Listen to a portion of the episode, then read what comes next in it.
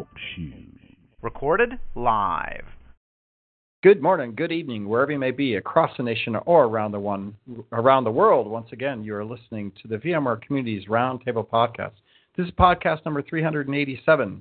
My name is Eric Nielsen, and with me today I have my alternate co-host Corey Romero. Corey, you're back within one week. You're back on the show. How you doing? I'm doing good, Eric. Yeah, fantastic. Good to be back.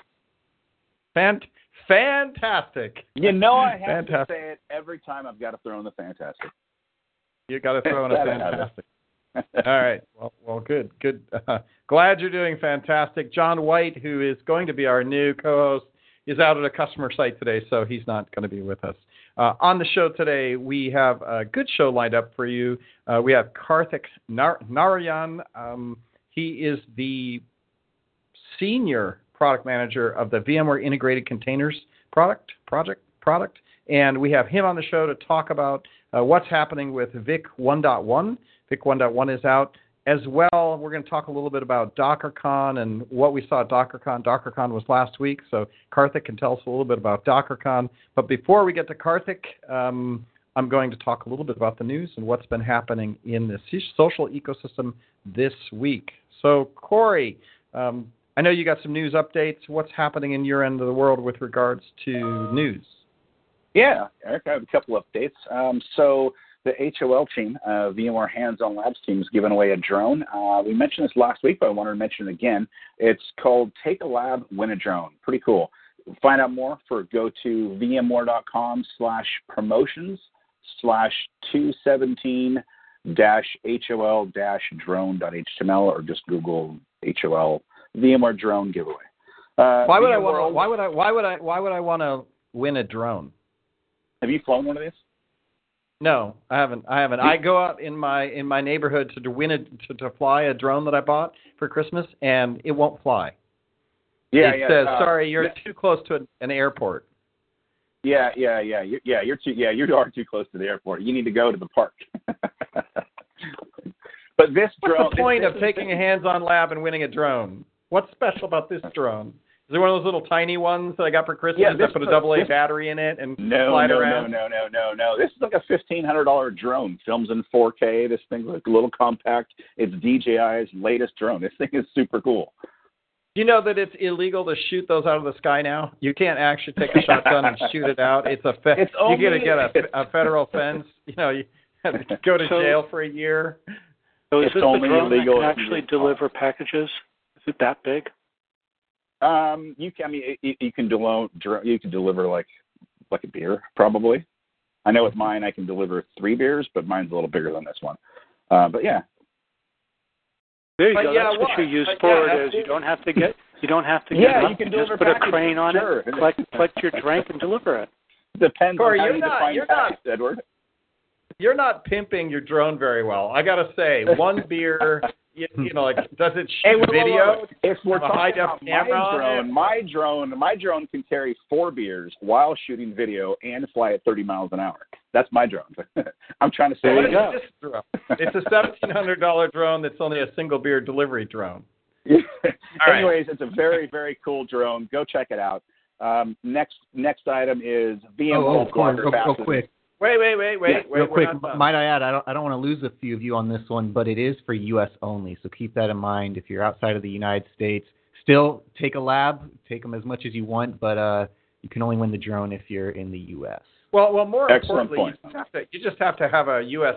shipping address, right? Sure, I don't sure, think there we you have any kind of Hey, uh, there embedded IoT sensor device that tells you, you know, where you're taking a lab from. But maybe, maybe they got IP tracking. Um, but Oh, yeah, we got a lot of feedback on that, by the way. Why is the drone only available in the U.S., right? And I, I tell them because this drone only speaks English and, and can only deliver Budweiser, apparently. So, okay. That I couldn't use it. I only drink Austin ales. You know, if it's brewed in Austin, I'll drink. it. Otherwise, it's not brewed here. You gotta. You know, if I win the drone, someone I'll I'll donate to somebody else. there you go. Yeah. All right. Good good on them. And by the way, I want a video of them when they win the drone that photographs like to, if you post a YouTube video showing how you randomly pick someone because I'm kind of tired of XYZ friend of my friend friends Right. winning said droney drone that only delivers one beer. So I want to see that video as well when they do this. Okay, could you take it back to that guys? Those guys make sure that happens And they need to shoot it from the drone. From the Yeah. drone. Right. I want the drone over the guy's shoulder recording where they pick a random number generator and yeah. Okay. Yeah. All right. Moving on. What else is in the news? Yeah, moving on. So Blogger Passes, uh, Blogger Pass uh, uh, applications are currently open. So if you're a blogger and uh, you want to go to VMworld, you can go to um, blogs.vmware.com slash VMTN and find the applications for the Blogger Passes. Um, we have 50 passes for U.S. and 40 passes for Europe this year. That nice, nice. Uh, I know that we're going to this year also try to do some things different in the VMTN booth. So maybe we'll have a few extra passes for people that want to come in and engage with us in the VMTN booth as well. Absolutely. Absolutely. And next week, uh, so the last last thing, next week, a couple of us in the social team will be at a conference called Jive World uh, for our Jive community platform. If anyone's in Vegas uh, for another conference or you're in town, reach out to us, tweet us. Maybe we can uh, do a little tweet up and, and grab dinner. What week is that? Absolutely. I, That's next week. Next week. yeah, it starts on May May 1st, goes through May 4th in Vegas. Correct. Jive. Right. We will be That's all I there. have. Yeah, we will. That's all I have, Eric. Okay. Uh, I have a little bit of uh, news. Uh, Katie Bradley, you're on the call. VMTN Community Warrior. Who is it uh, this week, month?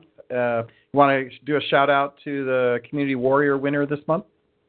Yeah, so our community warrior this past week was Scott Vesey. He is an expert in the certification communities.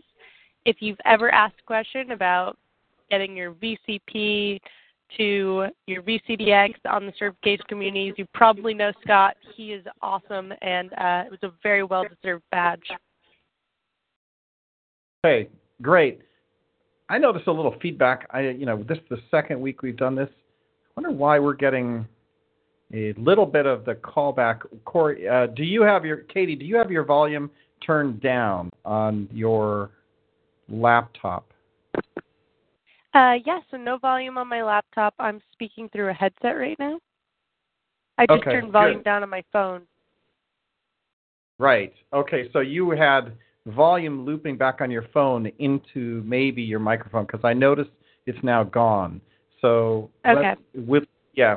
So we're trying to learn what happened last week with regard to that. So just to take a moment so that I can debug why we were hearing that, and I heard it with you for just a second. So I'm like, hey, great. Let me take a moment and figure out why that's happening. So now I know that people that are on a phone talking should probably have their volume low enough that the the speaker on your phone isn't looping back into the mic of your of your phone, something like that. Okay, great. Thank you very much for that. Got it? Uh, okay, so Scott Bessie, great job. Katie, we're going to have to work on, you know, how many of these warrior things are we giving out? I think we're going to run out of community members uh, sometime in Oh, never. 2019 if we keep doing this. but it's it's great. I never. appreciate it. Uh, I appreciate it. I'm looking forward to the new VMTN activities we're going to be doing at VMworld this year as well. I know we're working on that. Maybe we'll have you on the call in a couple of weeks and we can talk through some of the stuff we're going to be doing there. Very excited yeah, about that. absolutely. Yep, perfect. Last thing before we get to uh, the main event, senior manager for VMware Integrated Containers. But before I get there, just a few things that are trending in social this week. Uh, we're looking, uh, as part of the vExpert program, we're looking for articles around things that trend. I know Corey's going to be reaching out to some of the vExperts. Things that trended this week was Azure versus AWS. And VMware's been looped into this war. So uh, apparently, Microsoft and Google uh, sorry, Microsoft and Amazon and Google are in a kind of a three-way war with regards to um, getting cloud and being in the cloud environment. And because VMware has solutions and has deals with Google, we've got deals with Azure, and we've got deals with AWS. We've been kind of looped in as you know in that war as kind of the neutral player for all the three people and the functionalities that are in that war. So that's kind of interesting. If you've got articles around that, let Corey know. We're interested in doing some promotion. We maybe even will do some Google paid search on those articles. So if you're a vExpert listening and you are doing a timely article on some of the stuff that's trending, Corey will send out a trending report to everybody in the program. And if we can pick up your article, we'll actually put it on Google search and drive traffic to your article. So we have some budget to do that kind of stuff. So that's happening. Another thing that was trending is Internet of Things. VMware and Dell announced uh, being part of uh, the Linux Foundation's uh, EdgeX Foundry. Um, so we we donated technology to that group. Uh, Internet of Things is starting to turn on. It's pretty hot. There's been some shows around it. So and VMware has uh, some some products in there in this area that we'll be announcing. So that's also starting to trend. And then finally, the the, the third thing trending, Corey, was security. So we have yes. podcast number 379 on security with uh, Tom Corn. But if you're doing articles on security, reach out to Corey as well. Corey, I think this is going to be an interesting program as we move it forward, especially when you, we consider paid search and driving traffic to some of our bloggers. Yeah, absolutely. I, I reached out to the experts this morning, so uh, anyone on the call, um, you should have the email in, uh, in your inbox. And uh, security, Edward, security, Edward. When I typed security, yeah. I thought of Edward. Edward, Edward, oh, lightweight. I think Edward and security just go together. It's great. and I have like Never, yeah, 101 that's, blogs that's on security or articles on security. You can point them to that. All of it's accessible.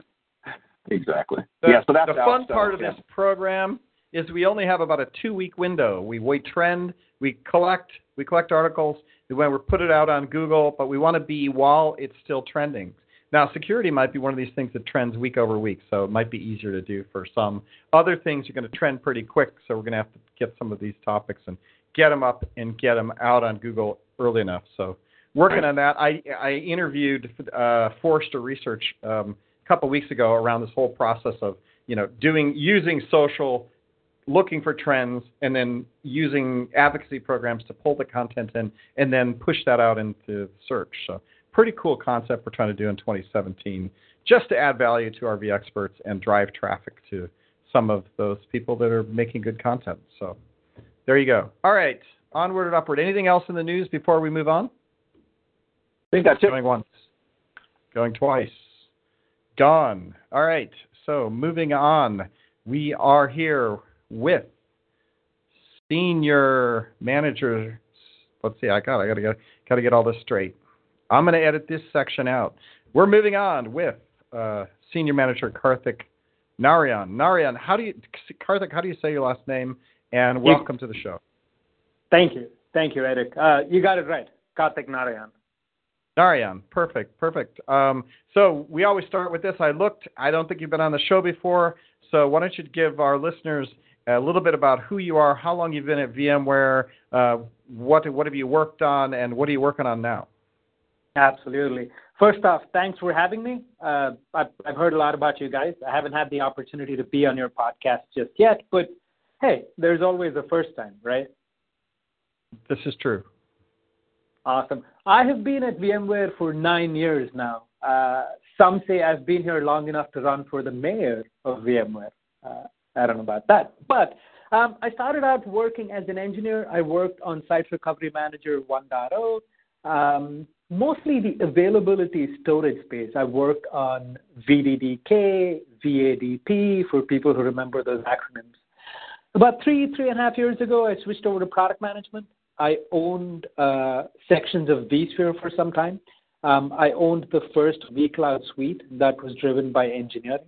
Um, and I switched over to cloud native applications about a year, year and a half ago. And I currently run uh, product management for vSphere integrated containers. Nice, nice. It's it's great to hear one of the old the old people, old school people here. Uh, you might have been here when we went public from EMC. Were you part of that when Diane Greene took us public? If you've been here nine years, probably pretty I, close, right? Yeah, it was pretty close. I started right after. I started January of 2008. I believe you guys went public October, November of of uh, 2007.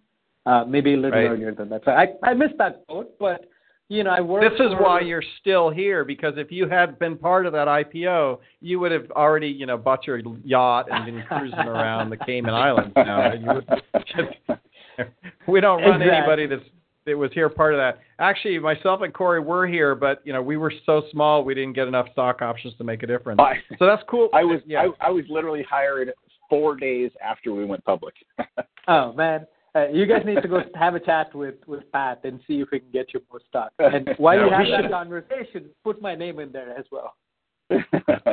Yeah, exactly. So well, it's great that you've been here that long. It's it's fantastic to get people that have moved up through that, and you started from engineering, so that's good. And now you're on, uh, you know, uh, VIC, which is which is also red hot right now. Uh, the cloud native stuff is is pr- pretty hot, but VIC is super hot, I would assume. Before we get into VIC, I guess VMware was at uh, DockerCon last week. Did uh, and I don't know if if you were there or not, um, and if you or have you heard anything about what we talked about at at DockerCon and what was the buzz there? You, you guys hear anything back from that? I know VMware had a pretty big presence there. Absolutely. I was at DockerCon. Um, I spent a lot of time at the booth talking to customers. Uh, we had a couple of sessions that I attended as well. Um, and I can give you a very quick overview of what we discussed. Sure, that would be great. I, I'm I'm interested to if you were there, you were in the booth talking to people. What's the vibe? How are they taking us? Uh, are they starting to understand our strategy there? Uh, what what was your feel? Absolutely. So uh, this is my second year at DockerCon. I was there at Seattle last year, and there was a marked difference in the number of customers that showed up to the VMware booth that had conversations with us. Um, I think that speaks to one, our messaging, and two, also the fact that we have made a couple of products generally available. vSphere integrated containers is one, Photon platform is another. Um, and you know, VMware customers are everywhere. A lot of these guys, I believe the statistic is around 80% of Docker containers run on top of vSphere. So a number of these guys were aware of our technology. They were using uh, virtual machines running on top of vSphere to run their containers, and they were very interested in trying to understand what we had to offer. That's that's excellent. I think that in the years past, it has been much less uh, presence for us with regard to like everybody there, but nobody knowing what VMware's role was going to be or how we're going to play in that. And yeah, they were all they all have vSphere environments, but now with VIC, I think yeah, it, it gives us and Photon, it gives us legitimacy in hey, we have solutions here, and in fact, our solutions actually are really compatible with the container environment, offer you a lot more, and get you to containers faster. Absolutely, absolutely. I mean, it's about leveraging the investments you've already made. Um, and you know, vSphere integrated containers and Photon platform are two products that we have. That said, there are a number of other open source components that we've also been talking about. Uh, you know, to quickly touch upon it, we have a vSphere Docker volume service, uh, which customers are very interested in. We have this product called Harbor, which is uh, an image registry where you can store your container images and download them and use them. It's an open source project. In fact, it's one of the most popular open source projects uh, from VMware. Uh, so a number of customers came, and it wasn't just those two products that I mentioned, uh, you know, vSphere integrated containers and Photon platform, but they also wanted to talk about the other open source components that we had. Nice. Yeah, I could see that. So um, somebody in the chat said that uh, that we think that you know maybe it felt like a VMware 2009, uh, which I think was like 4,000 people. Do we know how many people actually were at DockerCon this year? Did I they publish there were numbers about on that? 5,000 people uh, was, Yeah, was but that's what not I the understood. reason. You literally could at DockerCon this year, you could have literally substituted virtual machine for wherever they stated the word container in all their talks and all the keynotes, and it would have been identical. That's what I meant by that. Oh, Size wise, Yeah. It was the same vibe of excitement and, and something new, but it really felt like we were just not moving forward. Containers are a great step forward. VMware has a play there. Everybody has a play there. But it seems like Yeah. that's not what Docker's plan is. Yeah. That's what a I little bit of that. Yeah, all right, a little bit of that. Okay, neat. Uh, anything else from DockerCon that you thought was interesting, or anybody else know anything interesting out of DockerCon before we move on? Um, so size, we got that. Anything else? There was another thing that we did at DockerCon. Uh, we had a demo of uh, a self-service provisioning capability of Docker Data Center, um, and it's essentially this. You know, we see a number of developers wanting to go provision all of Docker data, and self-service pipeline to get some of this done. But at the end of the day, the admins have to go create virtual machines, uh, and then these virtual who then go ahead and it was we have some alpha then the guy who created he and one of our other staff engineers, Ivan, got together and they demoed alpha level code, of course, on how a developer could leverage some portion of these containers, and SNET plugging that we're working on. All those things put together have the ability to service and up environment. And it was a really cool demo and it was well received. Very nice, very nice. Where did you guys demo that? Did you demo that in the booth or was it in a session? Where did people get exposed to that? And is there an alternative place that they can go get exposed to that? Are you going to put that online somewhere, or is it was it just at the show? This was at a session. We had, uh, I believe, a 20-minute session, and that's where we demoed this, and the room was packed. Um, as far as the recording goes, I believe Docker has started to upload the recordings from uh, DockerCon, and it should be up pretty soon. Once it's up, I'll shoot you guys a message. All right, and uh, we would we would call this Docker Data Center VMware's demo on Docker Data Center. Is that what's the title for that as we, as we move forward? So that if we want to promote that, we can. Sure, it's Docker Data Center on vSphere. Great, great. Docker Data Center on vSphere. Nice. We'll watch for that session or watch for that recording.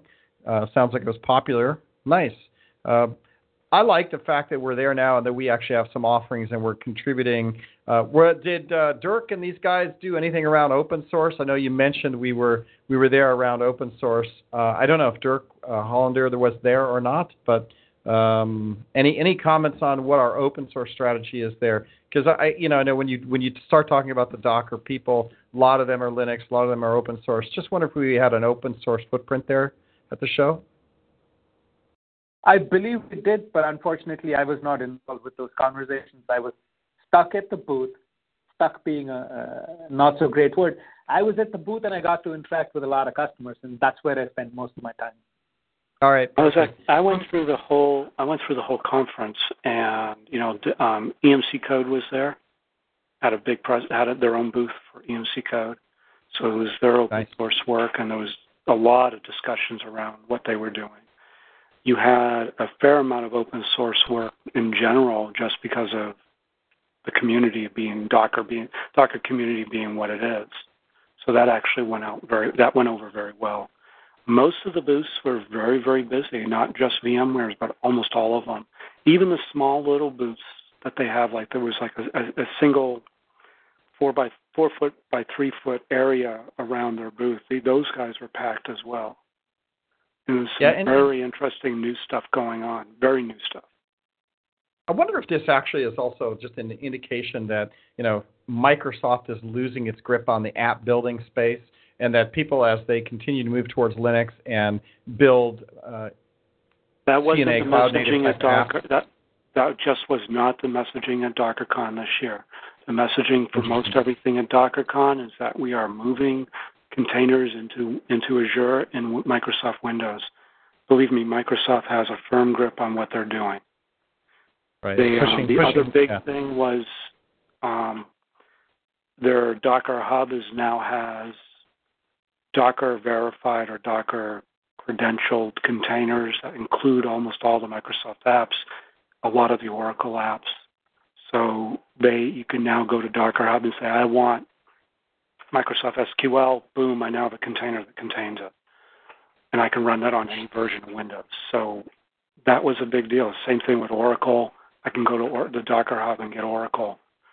You still have to load data into it. You still have to manage all that data. That is the magic that no one's really covering, but there were a couple of companies at the show that were doing volume management for Docker containers, but there's a much bigger problem of still storage management. I mean, a lot of the big storage vendors were there.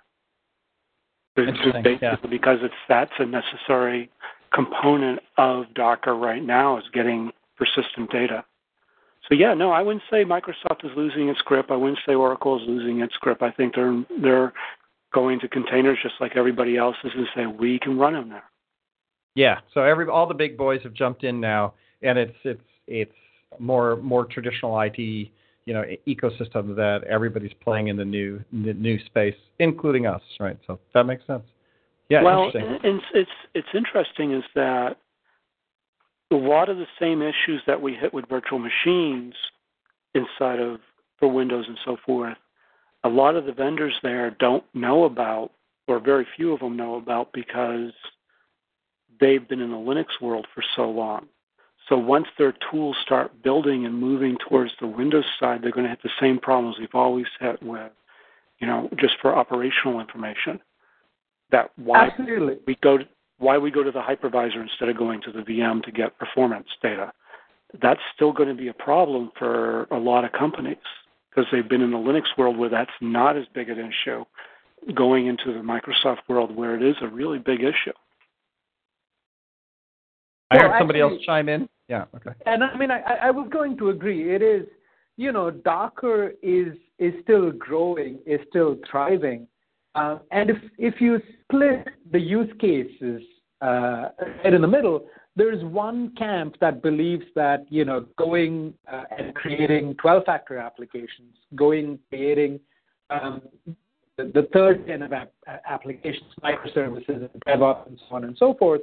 That's the way forward, and we definitely see that. We definitely see that with specific customers, maybe even teams inside some of the bigger companies. But the other camp is how do you take existing applications? How do you take uh, you know, applications that were built quite some time ago and get some sort of benefit from these? And you can containerize those applications very quickly, very easily. And there are certain benefits you can You know, you can run the CI pipeline quickly you know, you can move your application from one machine to another, not just inside your private cloud, but from your private cloud to your public cloud and so on and so forth. But see, so I that don't, second, I'm going to say, the Karthik, second- that I don't actually think that's a, a good thing. I mean, if you have an existing application running and working, just lifting and shifting it into a container is, to be honest, not enough. What I need is I want to know what parts of that application that run inside these 17 or 20 or 30 things,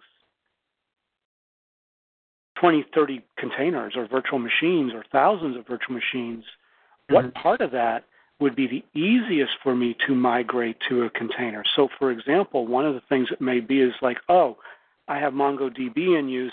Instead of doing MongoDB as a big set of VMs, I can do MongoDB as containers because it's already been containerized. I can just throw up a thousand of those, and now I have a older part of my application that's fairly new that now is using the new container technology.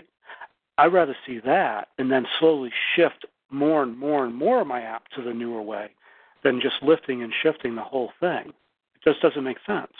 Yeah, no, I mean, if if you go back and you if you look at the best practices for containerizing applications to go build microservices style applications, what you are suggesting is best practice. You know, they say do not start a brand new application uh, by you know building microservices. Take an existing application, run it, understand what the different components are, understand which portions of it you can carve away, and go create a microservice off of it um, and that's that's best practice. I completely agree with you. That said, there are customers who are looking at and who've actually taken some of these applications and they've containerized it because there is some benefit they can get out of it today, right? CI/CD tooling being being one of those one of those things. Uh, they can do automation. They're just things that you can get today by containerizing your existing applications, and we see customers do. Oh, I, I can understand why you would want the CI/CD tooling that Docker provides, but to be honest, that CI/CD tooling is not actually provided by Docker. It's provided by other tools like Ansible and Salt and Jenkins, and they all have plugins to almost every hypervisor out there. And I can do the exact same thing in that framework that I can do inside a container. So the question is, why lift and shift everything when I'm already doing it? Because most people that I'm talking, I talk to, are already automating the deployment of a bunch of stuff. They may not be using VRA or VRO, but they're using a whole bunch of things. I mean, you can do it today with Terraform, which is a HashiCorp company uh, product. Yep. You can yep. do it with a number of different tools that people are already using, and they work with containers, and they work with things that aren't containers. Absolutely. So I mean, just just this so is the way to go. To, yeah, I mean, just to clarify, we're not recommending that you take every single application and you containerize it. Uh, but the point I'm trying to make is that there are certain benefits you can derive from containerization, and there are certain people who definitely do it. But just for a second, going back to your previous point, even when customers go do that, you know, customers taking applications they've built in-house, containerizing them is one trend. The other thing you mentioned, you know, Oracle made an announcement at DockerCon. We've seen other vendors, you know, you mentioned Microsoft and SQL Server. We've seen other vendors starting to package their application as containers so customers can go deploy it. That said, with both these things, when you go deploy, you know, your big monolithic application that you've containerized, or when you go deploy Oracle as a container, somebody still has to go worry about, you know, how do you do uh, migration? How do you do data protection? What about security? If you have compliance requirements, who's going to take care of all of that stuff? And that plays really well into the strength of these vSphere containers. When okay. You, yeah, and uh, it, exactly, and it does play very well because I mean, if I'm already have a bunch of ops out there, which I do, and getting into containers for some part of my app, what I really want is to know. This is where other parts of the VMware suite and other products that were modeled, as shown at DockerCon, and matter of fact, there was a, a number of very nice tools that would pick up about 80 to 90 percent of my existing arch- um, environment and then tell me, you know, this is the protocols in use, this is the APIs in use, these are the services and servers already in use. See, to me, Oracle, SQL, that's not my application. My application is a 10,000 VMs or 10,000 containers. That that's only a small part of it. So knowing how to map that and then knowing which service I want to go to for containers, that's actually a clear direction that I can actually then architect for and design for and get that cultural shift needed to go for if DevOps the DevOps technologies and and, and methodologies aren't in use, you can actually say, let's do this for that. And that would be a nice way to shift the, the organization to newer while using newer technologies and methodologies. Absolutely. I like that I mean, approach. Yeah, I mean that gets more into application architecture and how we can enable developers and application architects to uh, reimagine their existing applications. That's a space that we haven't tackled yet, but I'm pretty sure as our portfolio starts to grow, that's something we might look at. All right, I'm going to cut you off there. Uh, we need to. I want to. Move on to the next thing. DockerCon was good. Good conversations. Let's go because I want to get to VIC 1.1. Um, so great. Glad glad we were there. Sounds like there was great dialogue. Sounds like we had good good demos. We'll get out the uh, link to that if they publish publish that demo. Moving on, VIC 1.1. I want to spend some time. We have still 20 20 minutes, 25 minutes left of the podcast. One a little bit of time on VIC 1.1 so we can drill into some of the features, talk about those, and and then we can continue on that conversation if we have time. So, Karthik, VIC 1.1 release. Why don't you give us a little bit of just a one minute? How's VIC doing 1.0 versus 1.1? 1.0 has been out for how long? And now we're at 1.1. Always comfortable to see us not on a 1.0 release anymore. Uh, give us a little bit of uh, the history of VIC in the sense of we've gone from 1.0 to 1.1. How's it going? Sure. Um, VIC, as, as a lot of you might know, was Project Bonneville uh, imagined in the office of the CTO. We productized it last year. we GA'd the product on the 8th of December, and I remember because I was in India on a vacation, but we were GAing the product, so I was on the phone quite a bit and putting up blog posts and what have you. Um, the 1.1 release came out last week at DockerCon, and so far it has been great. Uh, we've learned a number of things since the 1.0 release, and we've made adjustments, and a lot more is coming for the 1.2 release. Uh, but just to give you a, a very quick overview, vSphere integrated containers has three components. The core of vSphere integrated containers being the engine itself, the piece that spins up container VMs. The second portion is a registry, which is derived from the open source Harbor project, and that ships alongside with the engine. The third component is a UI that ties all these things together, and the UI is derived from the Admiral project, which is also open source. Okay, great. So 1.0 has been out. Have you got any traction? Do we have any enterprise customers that are starting to look at this from a realistic standpoint of putting some stuff in production? Are we still in the 1.0 land where people are just learning about it and engaging and doing some kind of prototype world? Where are we with regards to that? And then with 1.1, what are the major features we want to start looking at? Sure. Um, we have a number of customers who uh, who kicked the tires before the 1.0 release. They were waiting for us to GA the product, um, and we have a number of them who are in the process of putting this in production. Um, in fact, our technical marketing engineers have been busy doing POCs. No names that I can share publicly just yet, but we should be able to share something by VMworld. Uh, the traction's been great.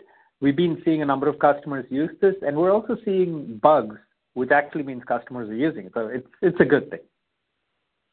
Right. Good. Good. So VMworld, we might actually hear some and see some reference implementations that have gone out with this. I mean, granted, it's 1.0. So 1.1, what are the, some of the major things that we've delivered in 1.1? Absolutely. So uh, with with the 1.0, we learned a few things. And the first one was that you know there is a marked difference between uh, vSphere admins and the people who want to consume these constructs inside vSphere integrated containers. And that meant that we had to go strengthen the UI that we had that the developers and DevOps people were using.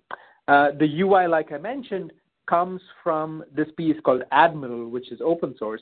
Um, so we took that and we used Project Clarity, which is one of our open source design systems, and we re- we started redoing the UI on Project Clarity. Uh, and we also tied the, the registry portion and the UI portion very, very closely. The registry gives us things like role-based access control, image replication, integration with LDAP, auditing features, and so on.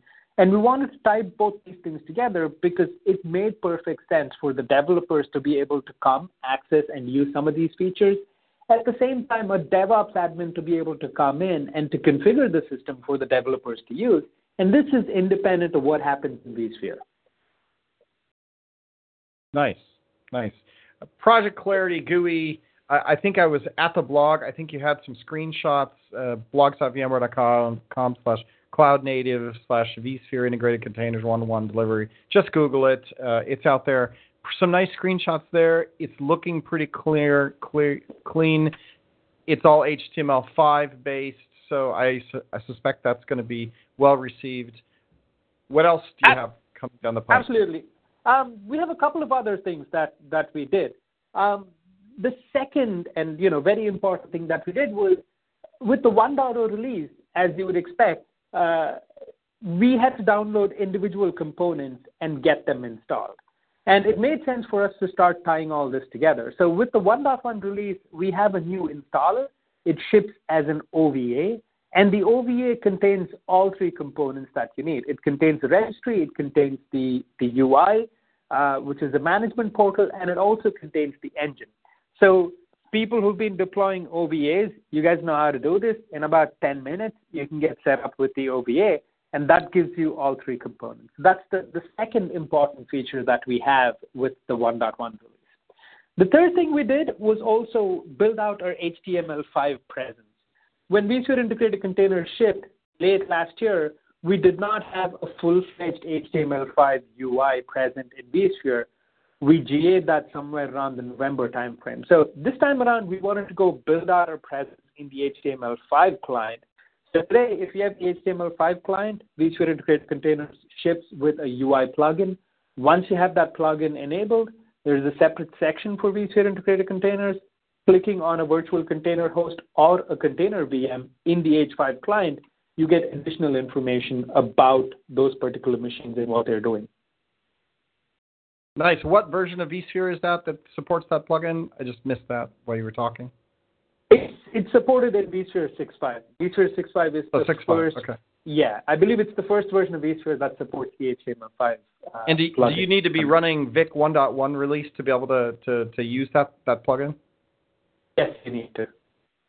Okay, right. So we got 6.5 has a plugin. VIC 1.1 has this now in vSphere. I can drill down, see my my containers, and get more information about the containers. Right. So an integration there. Uh, talk a little bit about the the GUI for VIC. Is the GUI for VIC a separate you know uh, HTML5 GUI environment. It looked like it from the from the blog that you do have these visible visible containers with application. You have lifecycle management. Uh, is that that a separate GUI? But then I have this plugin that plugs into 6.5, right? Yeah, I mean, if if uh, as a product manager, you know, I like to think about personas that use the system. There are two sets of personas in vSphere integrated containers: the the installers, the admins, and two is the consumers. With vSphere integrated containers, we start with a VI admin who downloads the OVA that I was talking about, deploys the various components, and hands this over to the DevOps slash developer personas in the company. When they do the handoff, what has been created in the system is an OVA that contains Harbor and Admiral. There's also a virtual container host. Uh, in vSphere terms, it's a resource pool with an endpoint attached to it. That's what your developers will connect to. So this is what the VI admin creates, and he hands all of this over to the DevOps slash developer, uh, you know, representative in the company. Those guys use the Admiral UI to come do whatever it is that they have to do. They can also use the Docker CLI to connect to it. So you are right, there are two UIs, one focused for the VI admin, the other one focused for the consumers of vSphere integrated containers. That makes sense. Now I get I get that. Thanks. Thanks for sharing that. Um, other things there you you have coming out. I have a list of the things that are in that blog article that are good. Um, you have templates. I guess container template management has gotten better in the 1.1 release. Um, obviously, we talked about the live updates, and uh, or maybe we didn't talk about live updates. We talked about the installer. Uh, application container lifecycle management uh, is a little bit better. Other things, or do you want to drill into any of these that are out there? Um, I know that you also have vRealize management portal integration, right? That's part of part of that. Um, where do we want to drill down into next? Absolutely. I mean, I, I can touch upon these things very quickly. Um, traditionally, what developers have been doing is using the Docker CLI to go provision containers and to use containers and to manage them. With vSphere integrated containers, uh, any container that your developer spins up manifests itself as a virtual machine, which makes managing it from the VI admin's perspective very, very easy. But just going back to what developers do and how they want to go about managing these applications, with the Admiral integration, and Admiral is also a plugin into VRA. So once you have VRA installed and Admiral installed, it gives you additional capabilities. But when you have Admiral installed, there are multiple things that you can do. You can look at you can look at containers. Not only can you you can monitor them, you there and you can delete them from there. You know, the entire lifecycle process of your application, containers can be managed from that. You can also do infrastructure management in that the virtual container hosts that vSphere creates, those can be added into Admiral. You can have multiples of these. You can manage the network, the volumes, and so on and so forth that tie these virtual container hosts together. Um, if you have container applications that have multiple containers in them, you can go create templates inside Admiral you can manage those templates in there. And of course, any container that's running in our system, you can get all the information, you know, the performance, the metrics, all those things in Admiral Um, and all this is through the UI. There are equivalent Docker commands, uh, and you can go use the CLI to do that as well. Right. So when I look at all this, so, I mean, this all sounds great, but I also know that in the container world, a lot of the security constructs that are being created are actually other containers on the container host. Or they install with inside of a given container, but they still, and a lot of storage is the same way. So it's security and storage. So in the container world, there's never a one to one mapping between container host and container. There's always a many to one. I've seen at least 10 or so necessary tools to run an environment securely and so forth in production necessary as well as the container for the app or containers for the app. How do you manage that? Because, I mean, VMware's thing has always been one container, one VM, but if I have more than one necessary container inside a container host, how does this map out? Sure. The the way vSphere integrated containers works, and you're right, you know, we take a container image and we run that as a virtual machine, not in a virtual machine.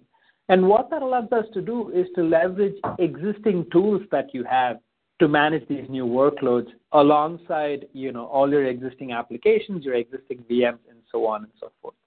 Um, some of the new things that you're talking about, you know, uh, other containers running alongside in a privilege mode, um, you know, monitoring things in the kernel, those are things that are not necessary in the vSphere world because again, we're able to run these containers as VMs, and you're able to leverage your existing tool set, um, existing runbooks to go manage and monitor these applications. I, know. Um, first of all, I, a couple of things. You're running containers inside of Photons. Photons the VM. It just has to be a minimalized VM. Second, if you're going to a containerized world, people are going to start using containerized tools specifically for storage. Presenting and managing that storage as a container is what the app developer wants to do. The more I want the developer to do, the more they're going to do in containers, which means that the underlying infrastructure, whether it's vSphere or some cloud environment, gets pushed down further, and most people are not going to pay attention to it. So while yes, in this intermediary world, I agree with you, you're going to be using both. But as I move more and more and more towards Kubernetes and Mesos, I'm going to do everything in a containerized world and not worry about the rest. How does VMware, which I'm going to run multiple containers, it's going to happen, regardless of what your wishes are or my wishes are, it's just going to happen. How do we worry? How does that show up? And how does VMware pull themselves from, hey, this one to one mapping to, hey, I got a one to many and that's fine because that's the way you want to run? We have no problem with that. Sure. So uh, a couple of things. I, I completely agree with you. I mean, uh, the way we think about all of this is, um, you know, there are use cases. There are going to be customers who want to run multiple containers inside of VM. They should be able to do that. But there are specific situations, specific applications uh, that require isolation, that require, you know, them to be run as as VMs, and we should be able to do that as well. But to go back to your question, how do we support these additional tools that come up? Today, we support the Docker API set. Um, you know, we are looking at additional orchestrators that support on top, Mesosphere, or what have you. Uh, but once we have that support, a lot of those tools that leverage those APIs should be able to work. Again, that is a generic statement. We have to go testing and make sure you know that that everything works. But that's kind of how we will go about support. That said, some of these tools do not have a place in the vSphere model. You know, for example, when you go run containers in the vSphere model, every container is running as quote unquote privileged container because it's running on its own kernel. So there is no notion of, you know, privileged container on, on vSphere. Um, similarly, when people have to go modify the kernel to run whatever monitoring tool they run, and there are plenty of them that do that, won't really work in the vSphere world because you know we use the the Photon OS kernel, like you mentioned, the minimal instance of the Photon OS kernel, um, and that does not really allow you to go customize the kernel and do those things because there are other ways to go access all of this. Uh, so some of it is architecture, some of it is just you know us making available Kubernetes APIs, Mesosphere APIs, and so on and so forth as we mature. Um, and that, I believe, will take care of, most of these concerns. Okay. Good, good thoughts, good questions. I have a couple more as we near the top of the hour. Uh, maybe just briefly touch a little bit about uh, NSX and container networking uh, and vSAN container storage capabilities. I know we have you know solutions in both of these. How do we see this maturing? Does 1.1 start to you know embed those solutions closer into the overall solution? And you've touched a little bit about this already with Edward. Um, what else do we want to talk about there with regard to NSX container networking and vSAN container storage capabilities? Uh, the vSAN uh, container storage capabilities have been uh, available as open source for uh, for a few months now. Um, the team is looking at what the next steps are, what can be done, and I believe the plugins are now available from the Docker store, um, where you know customers can download and customers can use this. Um, storage plugin in particular is very interesting to customers who want to leverage, you know, storage-based policy management capabilities of vSAN and, and and so on and so forth. Um, the NSX plugin is something that we demoed as a part of our Docker data center uh, demo at DockerCon. Um, this is still being developed. It's not done. Uh, but we expect to make this available uh, pretty soon as well. Um, I believe the project might be open source. I'm not sure just yet. Uh, but just to, to clarify, the vSphere integrated containers model does not accept plugins today. These two plugins are more for customers who want to run, you know, plain vanilla containers on top of ESX and vCenter server. And that's where ah, these plugins come in handy. Right. Got it. Got it. Okay, good. Yeah. Plugging in NSX vSAN in that, in just a generic container environment running. Okay, cool. Um, we're near the top of the hour. Edward, anything else you want to throw in uh, before we just do the traditional uh, how do we get more information stuff?